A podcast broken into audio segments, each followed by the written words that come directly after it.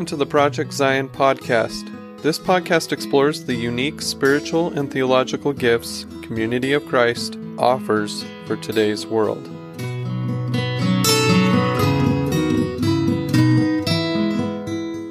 Hello, and welcome to Project Zion podcast.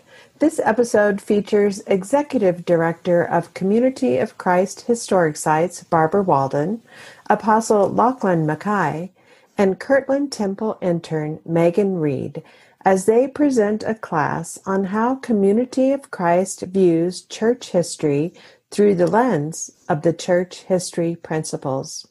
This class is followed by a lively Q&A with participants. Originally provided online on August 2, 2020 through Salt Lake City Community of Christ Online Ministries, this class was part of our traditional Sunstone Sunday Invitational immediately following the 2020 Sunstone Symposium, which was also provided online due to the global pandemic of 2020.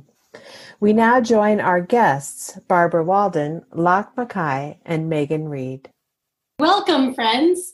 It's so good to be here. Um, as Carla mentioned, my name is Barb Walden, and I serve as the Executive Director for the Community of Christ Historic Sites Foundation. And I'm also one of three who serve as the official church historian for Community of Christ. So it's an absolute joy to be with you this morning. And now that you're all here, let me explain what you're in for for this morning's class. Um, we're going to begin sharing our own stories. So I'll have an opportunity to share with you what my journey has been like in church history and how it began. And then I'll turn the mic over to Apostle Lachlan Mackay, who will share a little bit about his journey through church history. And when Lachlan is finished, uh, Megan Reed will share a little bit about her journey. Uh, after you've heard our journeys, uh, we will walk through the church history principles and talk about how they're helpful as you're reading and interpreting the past. As we finish those church history principles and how they are helpful in exploring community of Christ history and Latter day Saint history, we will then open up the floor to all of you in the audience in an open Q&A. Uh, feel free to ask any question about the church history principles, about community of Christ history, about our experiences working and researching community of Christ history, I don't think there are any limits to those questions. Uh, once the Q&A is comes to a close and Carla will bring it to a close with her closing remarks, that will complete 50 minutes of church history fun. So again, thank you all for joining us. Um, I hope you are as excited as we are. So, as we talk about the church history principles, I think it's helpful for you to get a little bit of an idea of a background between uh, Lachlan and I and Megan and what our experience has been like. Uh, for me, I grew up in Southern California in a small conservative congregation of the Community of Christ. And when it came to church history, we were learning a traditional church history, uh, very faithful church history, where we look to the people of the past as models model disciples of what we wish to be. When we look to Joseph Smith, Joseph Smith uh, was the mouthpiece of uh, mouthpiece of God, and his actions were in direct connection to uh, how God was leading him to lead our faith movement. So, between the summer of my freshman and sophomore year, uh, I left college in order to experience a summer internship at the Joseph Smith Historic Site in Nauvoo, Illinois. And it was while I was in Nauvoo that summer, the first two weeks with my summer professor, Alma Blair, who is also a history professor at Graceland College, now Graceland University. That first two weeks, Alma spent those weeks teaching us a church history that was very different from what I learned in Sunday school. Um, my fellow interns and I were learning about a history that was based in historical evidence in 1840s journal accounts and newspaper accounts and in these primary sources that directly conflicted with the way that my grandmother shared the story of the church with me. And that experience was much more than learning church history. It was about dismantling the heritage that I had learned. And it was painful. If there's anything that I've learned over the last 25 years, it's that church history is hard. And as an 18 year old summer intern, I was learning that head on in Nauvoo, which I had known as the city of Joseph.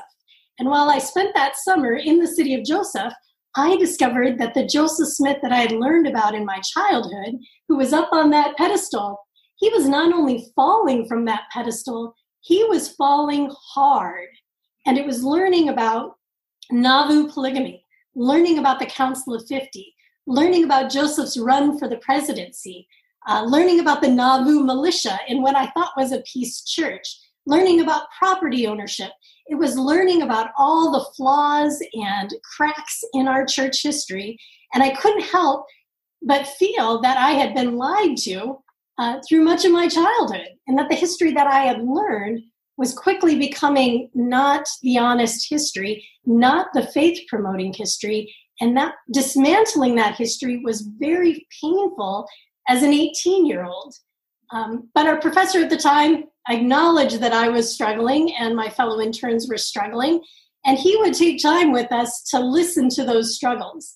And he helped me see that Nauvoo was not the city of Joseph, that as Joseph was coming down from that pedestal, that I needed to look to the people that surrounded him, look to the community that was building up that historic Nauvoo community, because it was with those people that that is where the church is.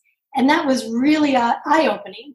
It was learning about the um, Women's Relief Society and what they were doing to help orphans of the community and to help the homeless of the community. It was learning the immigrant story. It was learning about William Marks and Emma Smith. And it was through those people that I found a heritage. And in many ways, as Joseph was falling to the ground, it was people like Emma Smith that was being that were rising up in my mind. Um, and it's even years later, decades later, as I go into church history, it's the stories of the people that I find great interest in that I find inspiring. I think Joseph Smith is still that prophet puzzle in my mind. There's just more pieces to him now than there was when I was 18 years old. But it's recognizing that church history can be hard. And I certainly experienced that on the banks of the Mississippi River in the summer of 19, um, 1996, many, many years ago. So that's a little bit about my experience. It was the struggle, but then also learning that church history is not all about Joseph, that there are so many more involved in that historic community. Lach, your turn. So I had a very different experience. Um, I was raised in Jackson County, Missouri, uh, raised going to Smith family reunions in Nauvoo.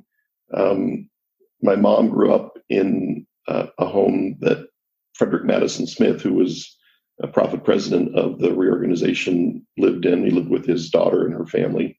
Um, but I never learned the story that the way that Barb learned it. I, I learned the story, but um, there was no pedestal involved. Um, and I went away to school and studied Russian studies and economics at University of Missouri. I thought I was going to work for the government. Um, it's a really long interview process, so needed to kill time. I signed up for a museum management internship through Graceland, same program that Barb later ended up in. Uh, and I thought, you know, before I go to Nauvoo for the summer, I had to learn something about this place, learn more about this place. I picked up Robert Bruce Flanders' Nauvoo, Kingdom on the Mississippi, which, along with Fawn Brodie's bio of Joseph, was one of the early expressions of New Mormon history. Um, and as I started reading, I was just captured by the story but but because I had never learned a version where Joseph was significantly elevated, it I d- didn't have the trauma that Barb experienced. I didn't have to to dismantle. I didn't have to demythologize before trying to put the story back together again. Uh, so just a very different experience than Barb. Um, how about you, Megan?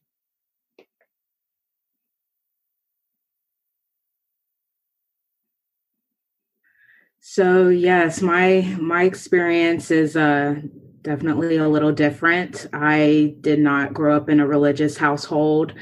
Um, my mom kind of allowed for us to to find our own path, and uh, you know through friends and through um, going to to different churches, I was able to find Community of Christ, and uh, I actually joined Community of Christ because of the community that um, I experienced uh, today. So to lead me to where I'm at today, I'm actually at seminary uh, in Louisville, Kentucky, and I am studying religion. And uh, I'm currently also an intern for uh, the Kirtland Temple. And uh, it's been an exciting experience. And I've been able to actually learn about the history and, and, and all that it entails. Um, I haven't had to do any dismantling, but um, it's interesting seeing um, how history has been portrayed and how it is uh, has affected people's lives. And it, it's just an exciting journey to go through um, and exciting to learn. So i'm excited to to continue that journey as well. Thank you megan. Megan is here with us this morning in her role as a kirtland temple intern and she's providing our tech support and just is amazing at it. I'm so thrilled to have her with us i'm going to go to a screen share and we're going to explore briefly Community of Christ church history principles. President Stephen Veazey, president of Community of Christ, helped develop these in 2008, and they have been really helpful for us as we have worked to, to better understand and better process our story. Uh, so let's look at the first one. Continuing exploration of our history informs our identity. We seek always to clarify our identity, message, and mission. In our story, we see clearly God's Spirit giving the church tools, insights, and experiences for God's purposes. That people with a shared memory of their past and an informed understanding of its meaning are better prepared to chart their way into the future.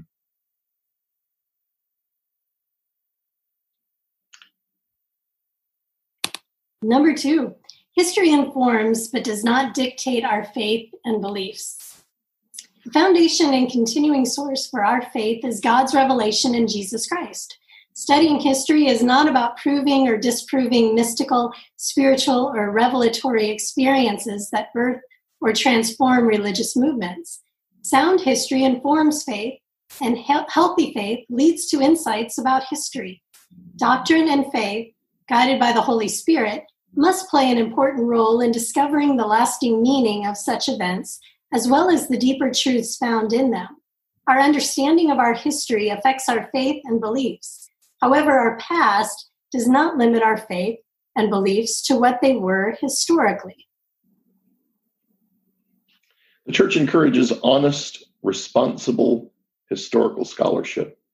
Studying history involves related fields. Historians use academic research to get as many facts as they can.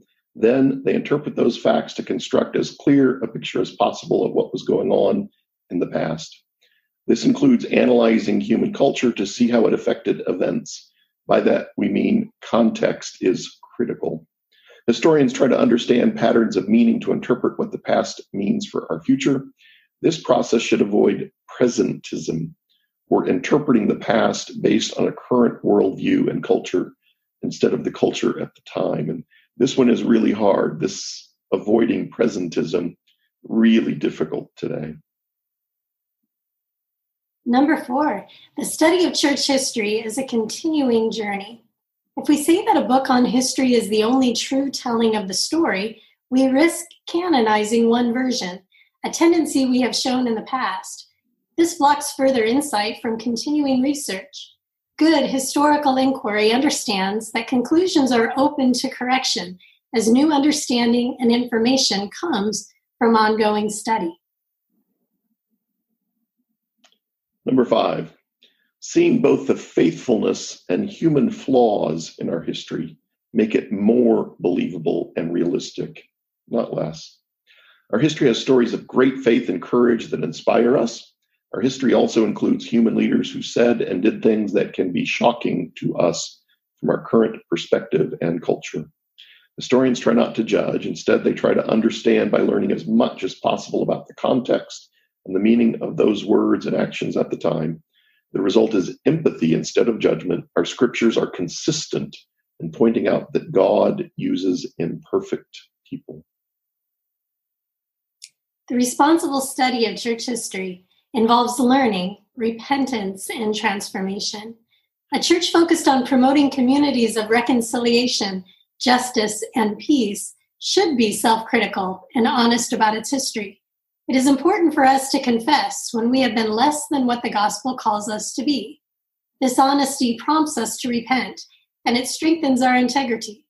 Admitting past mistakes helps us avoid repeating them and frees us from the influences of past injustices and violence in our history. We must be humble and willing to repent, individually and as a community, to contribute as fully as possible to restoring God's peace on earth. The church has a long standing tradition that it does not legislate or mandate positions on matters of church history. Historians should be free to draw their own conclusions after thorough consideration of the evidence. Through careful study and the Holy Spirit's guidance, the church is learning how to accept and responsibly interpret all of its history. This includes putting new information and changing understandings into proper perspective while emphasizing the parts of our history that continue to play a role in guiding the church's identity and mission today. We need to create a respectful culture of dialogue about matters of history. We should not limit our story to one perspective. Diverse viewpoints bring richness to our understanding of God at work in our sacred story. Of course, historians will come to different conclusions as they study. Therefore, it is important for us to create and maintain a respectful culture that allows different points of view on history. Our conversation about history should be polite and focused on trying to understand others' views. Most important, we should remain focused on what matters most for the mission of the church in this time. And finally, number nine, our faith is grounded in God's revelation in Jesus Christ and the continuing guidance of the Holy Spirit. We must keep our hearts and minds centered on God's revelation in Jesus Christ. As God's word alive in human history, Jesus Christ was and is the foundation of our faith and the focus of the church's mission and message. So now our hope is to share with you what this looks like in practice as we just go to an open Q&A. Um, and we're going to ask you to use the, the Zoom uh, Q&A feature to submit those questions, please. Uh, so if possible, use the Q&A feature versus the chat feature um, a little different in a webinar session that we're now versus the regular Zoom meeting. Um, just maybe to help prompt some questions, I'll give you some idea of what I feel qualified to talk about, uh, but feel free to ask things that I'm not qualified to talk about. Um, but I spent about 15 years at Kirtland Temple. Um, uh, Barb was there for many years as well. So we have a, a pretty good background in Kirtland history um, history of the evolution of endowment during the Kirtland years and into Nauvoo. I've been in Nauvoo now for maybe 12 years. Um, my focus here really is more Smith family properties. Um, pretty good background in the Smith family itself, Smith Family Cemetery. It's one of the principal researchers on the Scannell daguerreotype, what might be the first photo of Joseph Smith. I've worked on that with Ron Romig for years. Um, really interested in visual images in the early church. I'm not artistic and I'm not great at visualization, um, but but I'm very interested in the arts community in the early church. Um, uh, Barb, what do you uh, like to focus on? For me, I'm a big fan of the artifacts and the archives. I love the stuff. Uh, I was really captured by the Kirtland Temple um, my second summer at the historic sites and to be there in that historic structure where people from all over the world would visit and not only hear the story of the 1830s community, but also share their story and share an experience in that house of worship really captivated me. And I have found that um, my interest in the, the material culture and the historic stuff that's left behind, the historic sites, is something that I'm greatly passionate about. Uh, I just love the the old stuff and the old people. Tell us a little bit more about your research interests when you were at Cooperstown, Barb. baseball. uh, yeah, I, I, went to graduate school at the Cooperstown Graduate Program up in Cooperstown, New York, which is part of the SUNY system, SUNY Oneonta.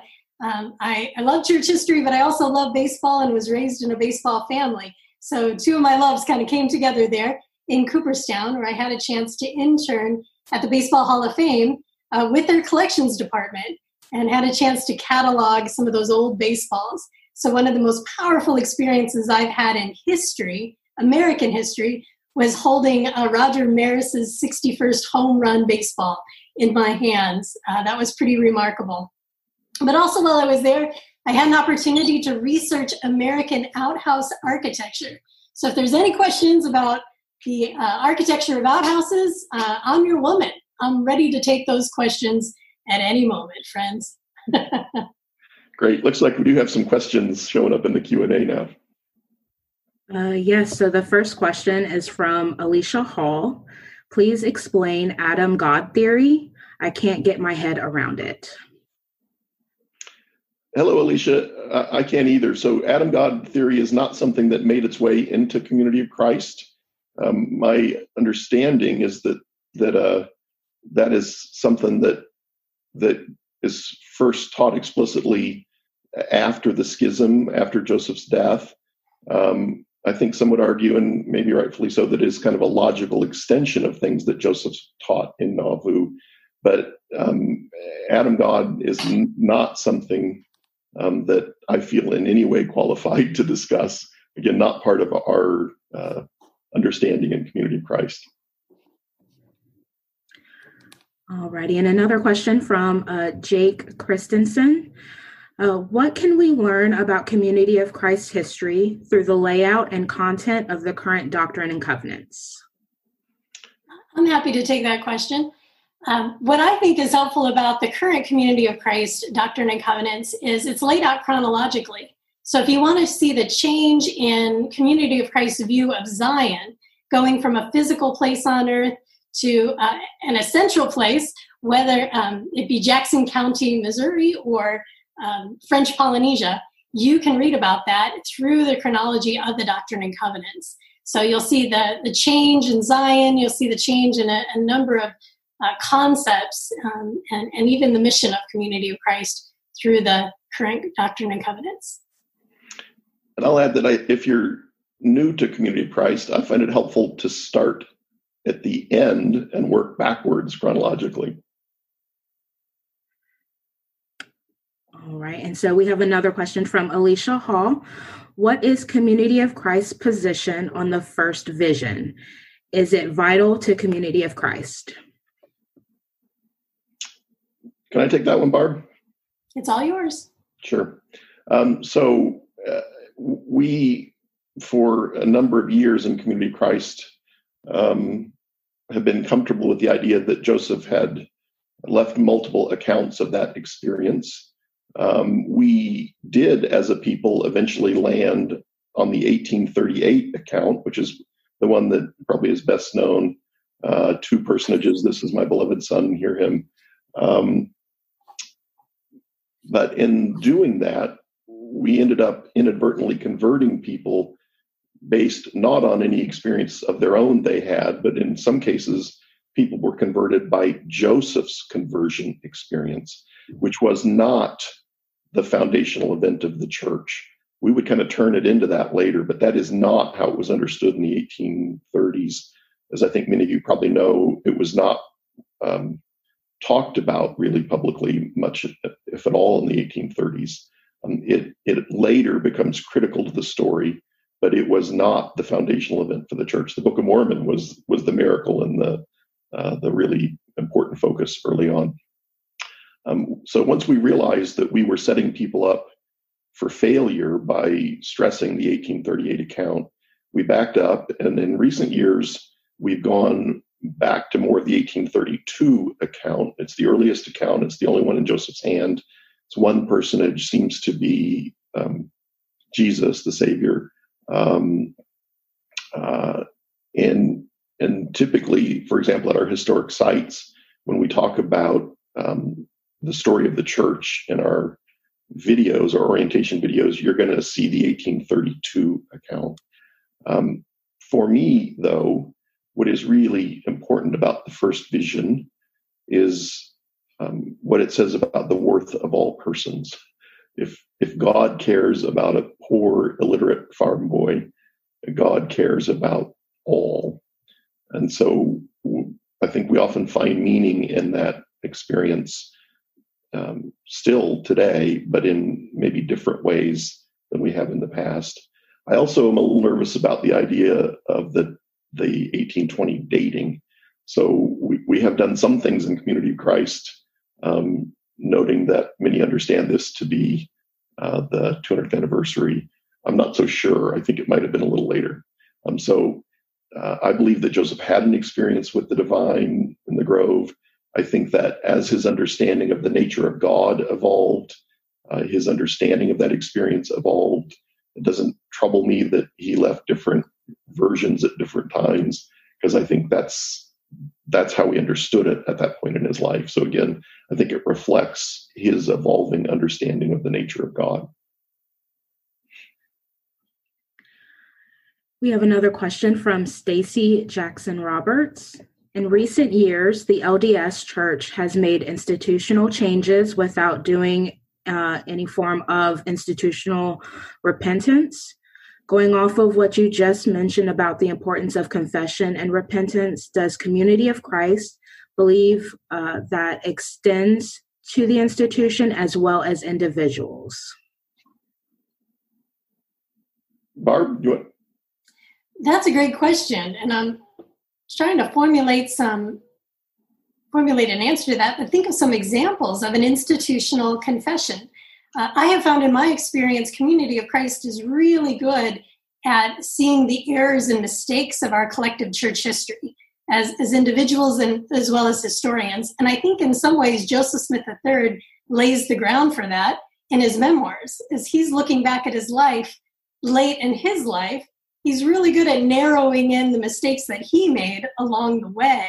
And so I think for many in Community of Christ, as they're looking back to the church history, we've gotten to a point now that we're able to acknowledge the mistakes of those who have gone before us and focus on learning the lessons of those people who've gone before us through their mistakes.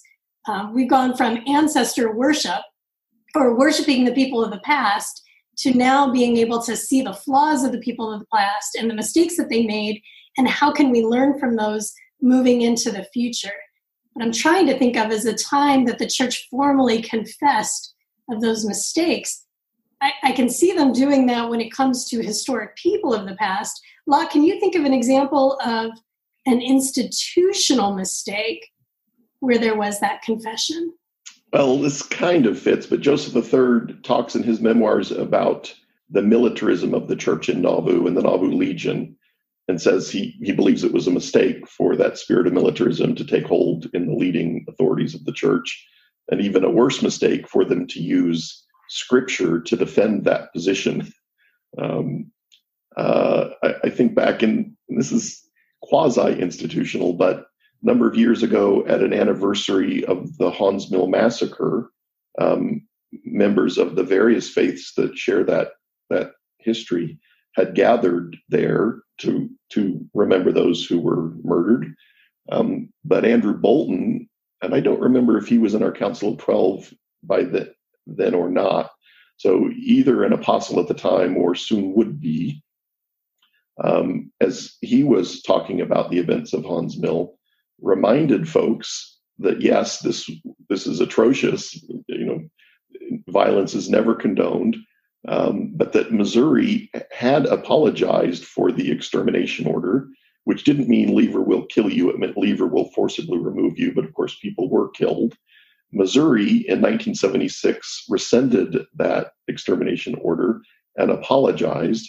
And Andrew noted in his remarks at Haun's Mill that day that that we as a people, as a church, had not apologized for the the culpability we had in the Mormon War in Missouri, including accidentally attacking the Missouri State Militia at Crooked River. Um, that, that's treason. you can't do that. Um, so um, I also think in maybe some of our World Church resolutions, for example, related to the treatment of indigenous peoples, um, that there have been uh, statements of regret for those kinds of things as well. Alrighty, and another question from um, Rob Lauer. The Hebrew Bible is pretty ruthless in its portrayal of Israelites' patriarchs, prophets, and leaders, and yet it continues to show the divine at work in Israel's story. How might the Bible's approach inform our approach to Mormon history?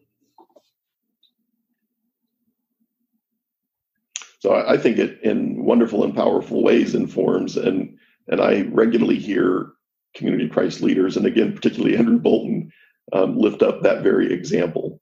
Um, you know, the, there were some folks who did pretty horrific things in the Hebrew Bible who God still worked through. Um, and, and, that provides hope for me and probably others uh, that that God can work through flawed individuals, um, and I believe has and will continue to do so. I agree with Lach. I think for many church members who are still dismantling the past, having the scriptures to go back on to see that God was working through flawed people throughout the scriptures gives them hope uh, as they're trying to disconnect the past and their faith. I think for a long time we viewed our faith and past as one, uh, being our shared past, our church history. And I don't think we're continuing to do that, but I do see that there are many church members who are continuing to dismantle the past and come to terms with the flaws and the human side of people from church history. I also find that for a lot of um, the people within the church history community for Community of Christ, they find themselves doing more listening than anything. Uh, just listening to people as they're doing that dismantling. I think in many ways you find yourself practicing pastoral care as well as um, credible research in that position because their history is hard and and researching things that contradict or conflict with what you thought you knew can be very difficult for people. So, having those flawed people within the scriptures to go to, um, there's a certain sense of consistency that's there. And I think it also gives hope to people like me who are definitely flawed individuals that if God can work with some of those people in the Hebrew scriptures, surely there's hope for me. Barb's comment reminded me of something I touched on briefly yesterday. I was talking about polygamy in the earliest church yesterday. Um, and, and in many ways, I think Community of Christ members um, were grieving in the 1970s, 80s, 90s, and some still are. You know, we believed Joseph when it came to his denials of involvement in plural marriage and polygamy. Um, and as we discovered that that's not the case, it, it was just devastating for many of our members. And so we were grieving and we just kind of set our history on the shelf. It was too painful. We just couldn't deal with it. Uh, but in recent years, I would say the last 15 years or so, um, we have started to transition from demythologizing, from taking the story apart to starting to put it back together in historically sound and theologically sound ways. Um, and so we were, in some ways, able to kind of take the story back off the shelf and unpackage it uh, in and recognize the wonderful and powerful and compelling uh, and recognize the, the, the terrible mistakes and the deeply flawed, often all in the same people. Um, and I think that's okay. Alrighty, and from Benjamin Schaefer, with the various uh, theophanies I apologize if I'm saying that wrong, um, visions and direct experiences of God in the early church. Do you see any on? Um, do you see an ongoing role of gnosis and visions in religious life? How does Community of Christ view the experience of God today, and how does our church history inform the experience of the divine? So, I think God created people in many different ways, and I think some see the world much more through a spiritual lens, and I think some see the world through more of a natural lens, and I think both are valid and real. Um, and so I do think that there's a place for ongoing um, theophanies and visions. I, am nervous when people, I'm, not, I'm, more than nervous when people use those to try and manipulate others. Um, but yeah, I, I think um, uh, there is a place in the church for uh, those kinds of spiritual experiences. Um, I, have had some of those myself, but I, uh, interestingly, I think consider myself less uh, of the spiritually minded, more the natural lens. Maybe uh, that's why I like history. I'm I'm naturally skeptical. Alrighty, we have a question from Stephen. I understand the tendency for Barbara's grandmother to teach an idealized history, yet, as Barbara said, it was painful to unpack and rebuild at 18. Does Community of Christ leaders teach today's kids and teens a more current history to avoid later pain? And is there still value in the simple, tidy, and idealized stories for very young children? Well, I appreciate the tip of the hat to my grandmother. Thank you, Stephen. um, Community of Christ is continuing to, to research and develop new histories uh, Mark Scherer, the former church historian, uh, published three volumes worth of church history that certainly takes a look at uh, the history of our church in an honest way, um, different from the church history that my grandmother was learning 100 years ago, or even that she was teaching me 30, 40 years ago. The same people are involved in that history, just different sides of the story. Uh, what we find ourselves doing now is taking a look at the mission initiatives and the enduring principles of Community of Christ today, and taking a look at in the past, where do we see those early church members practicing the compassionate ministries? Where do we see them pursuing peace and justice? I think for our youth, they want church history to be relevant. And so we're trying to highlight the people and places of our past that help make that story come alive in an honest and credible way um, not sugarcoating the mistakes of the past, but taking a look at the past through a different lens as to what can we learn from the people of the past, both the uh, successes as well as the mistakes. Um, in addition, for the Historic Sites Foundation, we've begun uh, publishing some shorter stories. And one of the um, publications we just came out with last year was taking a look at children in church history and how were children, um, youth, as well as teenagers, making a difference in their communities today.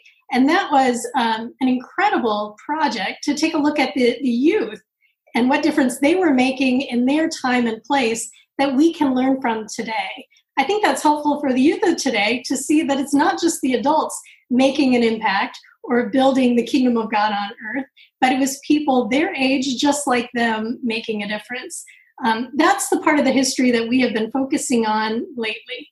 Um, it's not hero, it's not hero worshiping or ancestor worshiping, but more trying to make history relevant to what is happening in our world today.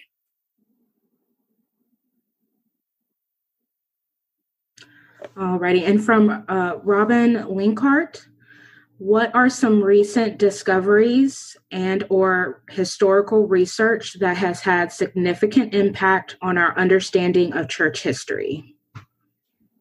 Hmm. leave it to robin to ask the hard questions. Barb you want to take that one don't you? Sure. Uh, research is ongoing. That's one of the things we read about in the church history principles. And anybody who has published a book knows that once that book is published some new documentation surfaces. A, journal is found in somebody's attic that gives a whole nother perspective of a history that you thought you nailed down. And so, in many ways, being a historian is a very humbling experience because just when you think you have an expertise on something, whether it's church history or outhouse architecture, somebody else is coming along right behind you and, in many ways, blowing away what you thought you knew. So I think if you learn anything from church history, it's the more you learn, the more you discover you don't know. There's always more to the story. But some of the more exciting uh, discoveries that I think have been happening, um, Mark Scherer, in his third volume of church history, took a look at the international story of the church. And I think that was a real gift to the church in um, how was the church formed in the Philippines and in Honduras and in countries in the continent of Africa. I think that was pretty exciting. I think some of the work that David Howlett is doing um, at Smith College is pretty exciting, and that helps form uh, our understanding of women in the priesthood and what took place in some of the more current history. I think for many historians, there's a struggle in that if you have lived through that part of the history, it surely can't be church history. And so for Mark Scherer to study from the 1960s onward and be able to do the oral histories of some of the people still living today um, has really been groundbreaking research, uh, in addition to the studies that are being done about some of the first women ordained as priesthood members and apostles. Uh, I'm excited about that. It's, estrogen inspiring, and I think that's good. Lach, do you have anything to add to that? So it, it doesn't feel brand new, but for me, it's been really helpful to discover Joseph Smith III's role in returning the church to a focus on peacemaking. Um, so I, I, believe that in 1830 31, there was a significant focus on peace in the church, but that, that we were soon uh, overcome by the frontier culture of violence in Jackson County, Missouri, and northern Missouri. Um, you see kind of the culmination of that in Nauvoo with the Nauvoo Legion. But Joseph III turned us back in the community of Christ to that focus on Jesus, the peaceful one, and the pursuit of peace. And I was initially kind of skeptical that uh, I, I kind of thought that our current peace, peace focus was probably the result of our leaders having come of age in the Vietnam War era. Um, so uh, the, the that context. But as I really started digging into it, I am thoroughly convinced that our peace focus is deeply rooted with Joseph Smith III as he kind of reclaimed that strand, that element from the earliest church. All right, and from Brian, I recently learned about uh, doc, uh, Doctrine and Covenants 113 in the Community of Christ Scriptures, where Joseph III received the revelation to ordain men of all races to the priesthood. In the LDS community, the common perception today is that the ban started with Brigham Young, yet it seems that it must have originated in Nauvoo and survived the schism. Any more insight about the origin of the ban? So, yeah, I think it's section 116, and I, I guess I might have a little different interpretation. I think that Joseph III is reaffirming his father's position on um, ordaining black members, black men um, and I really think that, uh, so it's Connell O'Donovan, I think, who's done some good work on this, uh, and that he, he really places it in winter quarters with Brigham Young, furious about an interracial marriage. Um, so I, I, I, don't think Joseph, in my interpretation, gets credit for the priesthood ban. I really do think that's a little later development, and I think Joseph III is reaffirming that position. Um, of course, it's happening in, as the Civil War has just ended. I am um, thrilled that we landed on that position at that really difficult and sensitive time. It, it was so sensitive that when it, it, was the Community of Christ 12, the Council 12, who were asked to address it, and they were afraid to. So they turned to Joseph Smith III and asked him to go pray for additional light and he comes back with this, what would become Section 116, saying that we should ordain uh, men of every race, um, but not not to rush it. So this is an example where presentism can can cause difficulty, because when I read Section 116 today, I find elements that are uncomfortable. But I think in 1865, I think it was a pretty progressive position. But it says, don't rush into ordaining uh, men that are black. But we did the same thing when we began ordaining women. We made the decision in 84, but intentionally built into a period of time for preparation. Um, so I, I, think it was a pretty, pretty brave move in 65. Uh, tragically, we did not always live up to it. Uh, this is an area where I think we have already apologized and need to continue to do so, despite our official position. Uh, there, there is racism in the church through the years, and I'm sure there still is. Um, Um, but you want to add anything, Barb? No, it, it, looks like the next question coming up is is along the same topic, and I think uh, I'm always about handing out homework assignments. Great book written by Roger Launius, uh, Invisible Saints: A History of Black Americans in the Reorganized Church. This is full of um, not only the, the history of African Americans in the church from uh, early members like Elijah Abel and um, oh, forgetting her name. Wonderful biography was just written about her. Jane Manning. Jane Manning, yes. Be sure to buy Quincy Newell's book on Jane Manning. It's excellent. Um, but it, it, explores their stories as well as as an institution. How did the church um, evolve after Joseph Smith III's revelation? It also takes a look at um, African Americans joining the church after the Civil War. Great story about Caroline and Benjamin Booker, who were living in the South, uh, who joined the church, and also some of the African American missionaries that were um, based in Chicago and Detroit um, even into the 1960s, and people like William Blue. Um, and his work, not only in the southern states, like down in Pensacola and Alabama, but also up in the Kansas City Independence area. When we look at our history, you can find areas where um, we were on the right side of history and areas where we were on the wrong side of history. There are some painful stories, uh, like Amy Robbins up in Michigan, and even stories within Bill Blue's life. Um, of discrimination, of segregation, of, of, areas where we were just on the plain wrong side of history. But you also find stories where, like Bill Blue and his family are attending a reunion, a family camp, where church members surround their cabin armed, uh, there to protect them as they heard rumors of people from the neighboring town wanting to come over and hurt the Blue family. So it's a complicated history in Community of Christ. And again, we find ourselves sometimes on the right side of history and sometimes on the wrong, which goes back to that church history principle that talks about confession and repentance, uh, where we have made mistakes and that we have the responsibility to um, correct ourselves in the here and now going forward.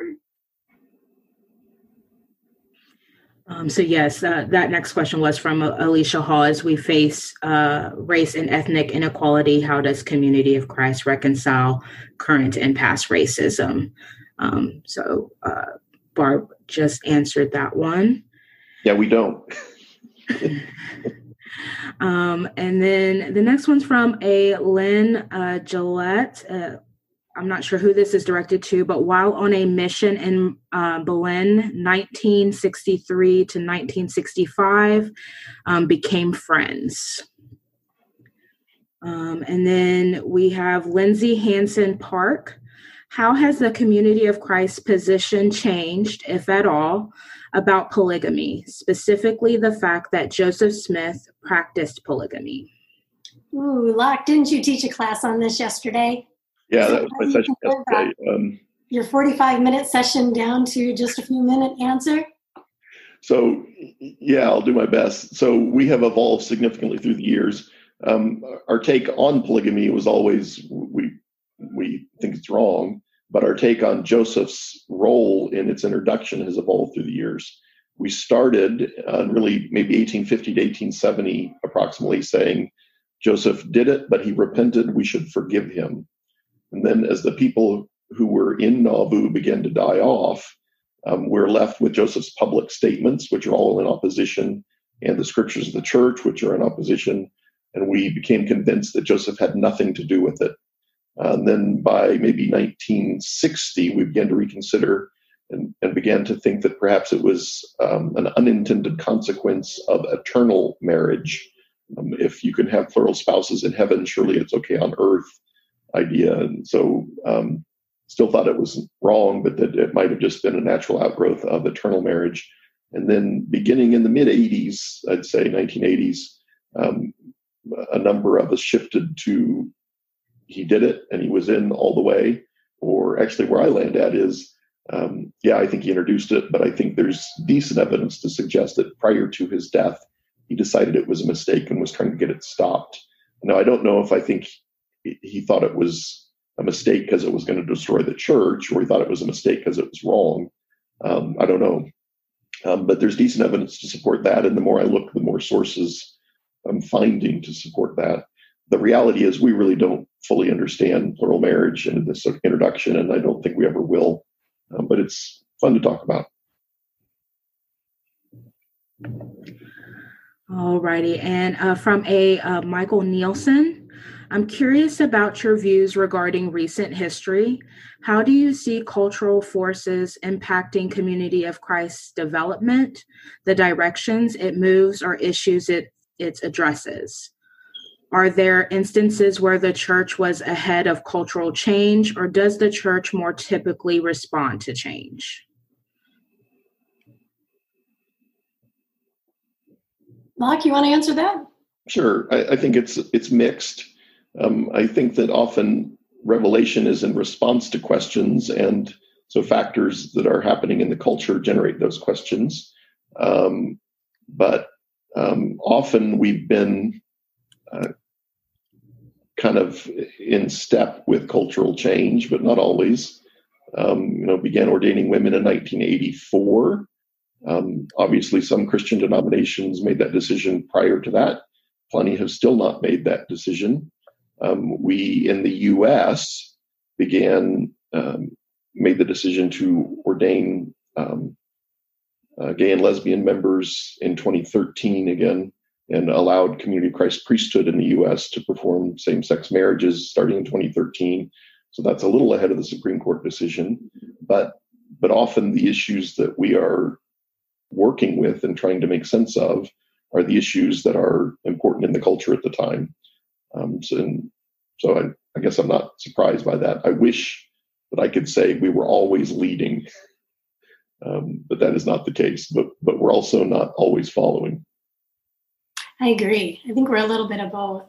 Um, what I find interesting in, in the times that we're living in now with this global pandemic, uh, for, for many people that serve on our board, especially one, they often look at um, being a historian in many ways is also being a futurist. By looking to the past, you have a pretty good prediction of what could take place into the future.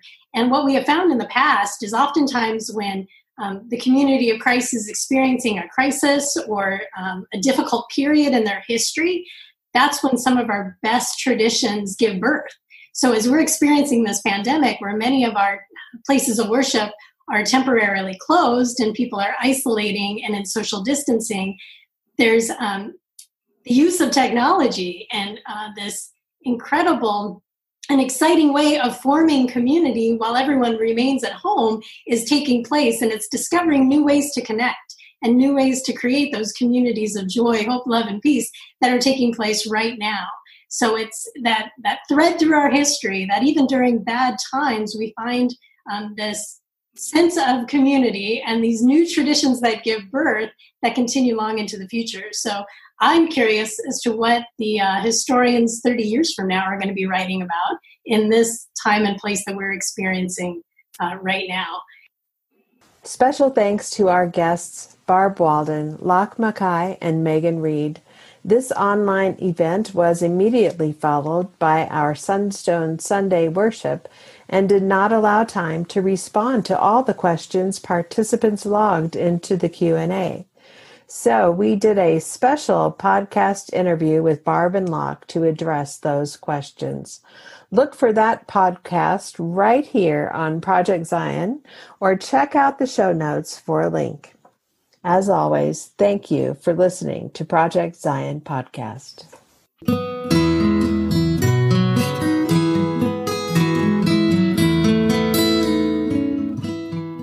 Thanks for listening to Project Zion Podcast. Subscribe to our podcast on Apple Podcast, Stitcher, or whatever podcast streaming service you use, and while you are there, give us a 5-star rating.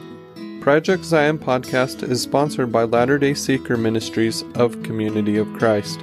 The views and opinions expressed in this episode are of those speaking and do not necessarily reflect the official policy or position of Latter-day Seeker Ministries or Community of Christ. The music has been graciously provided by Dave Hines.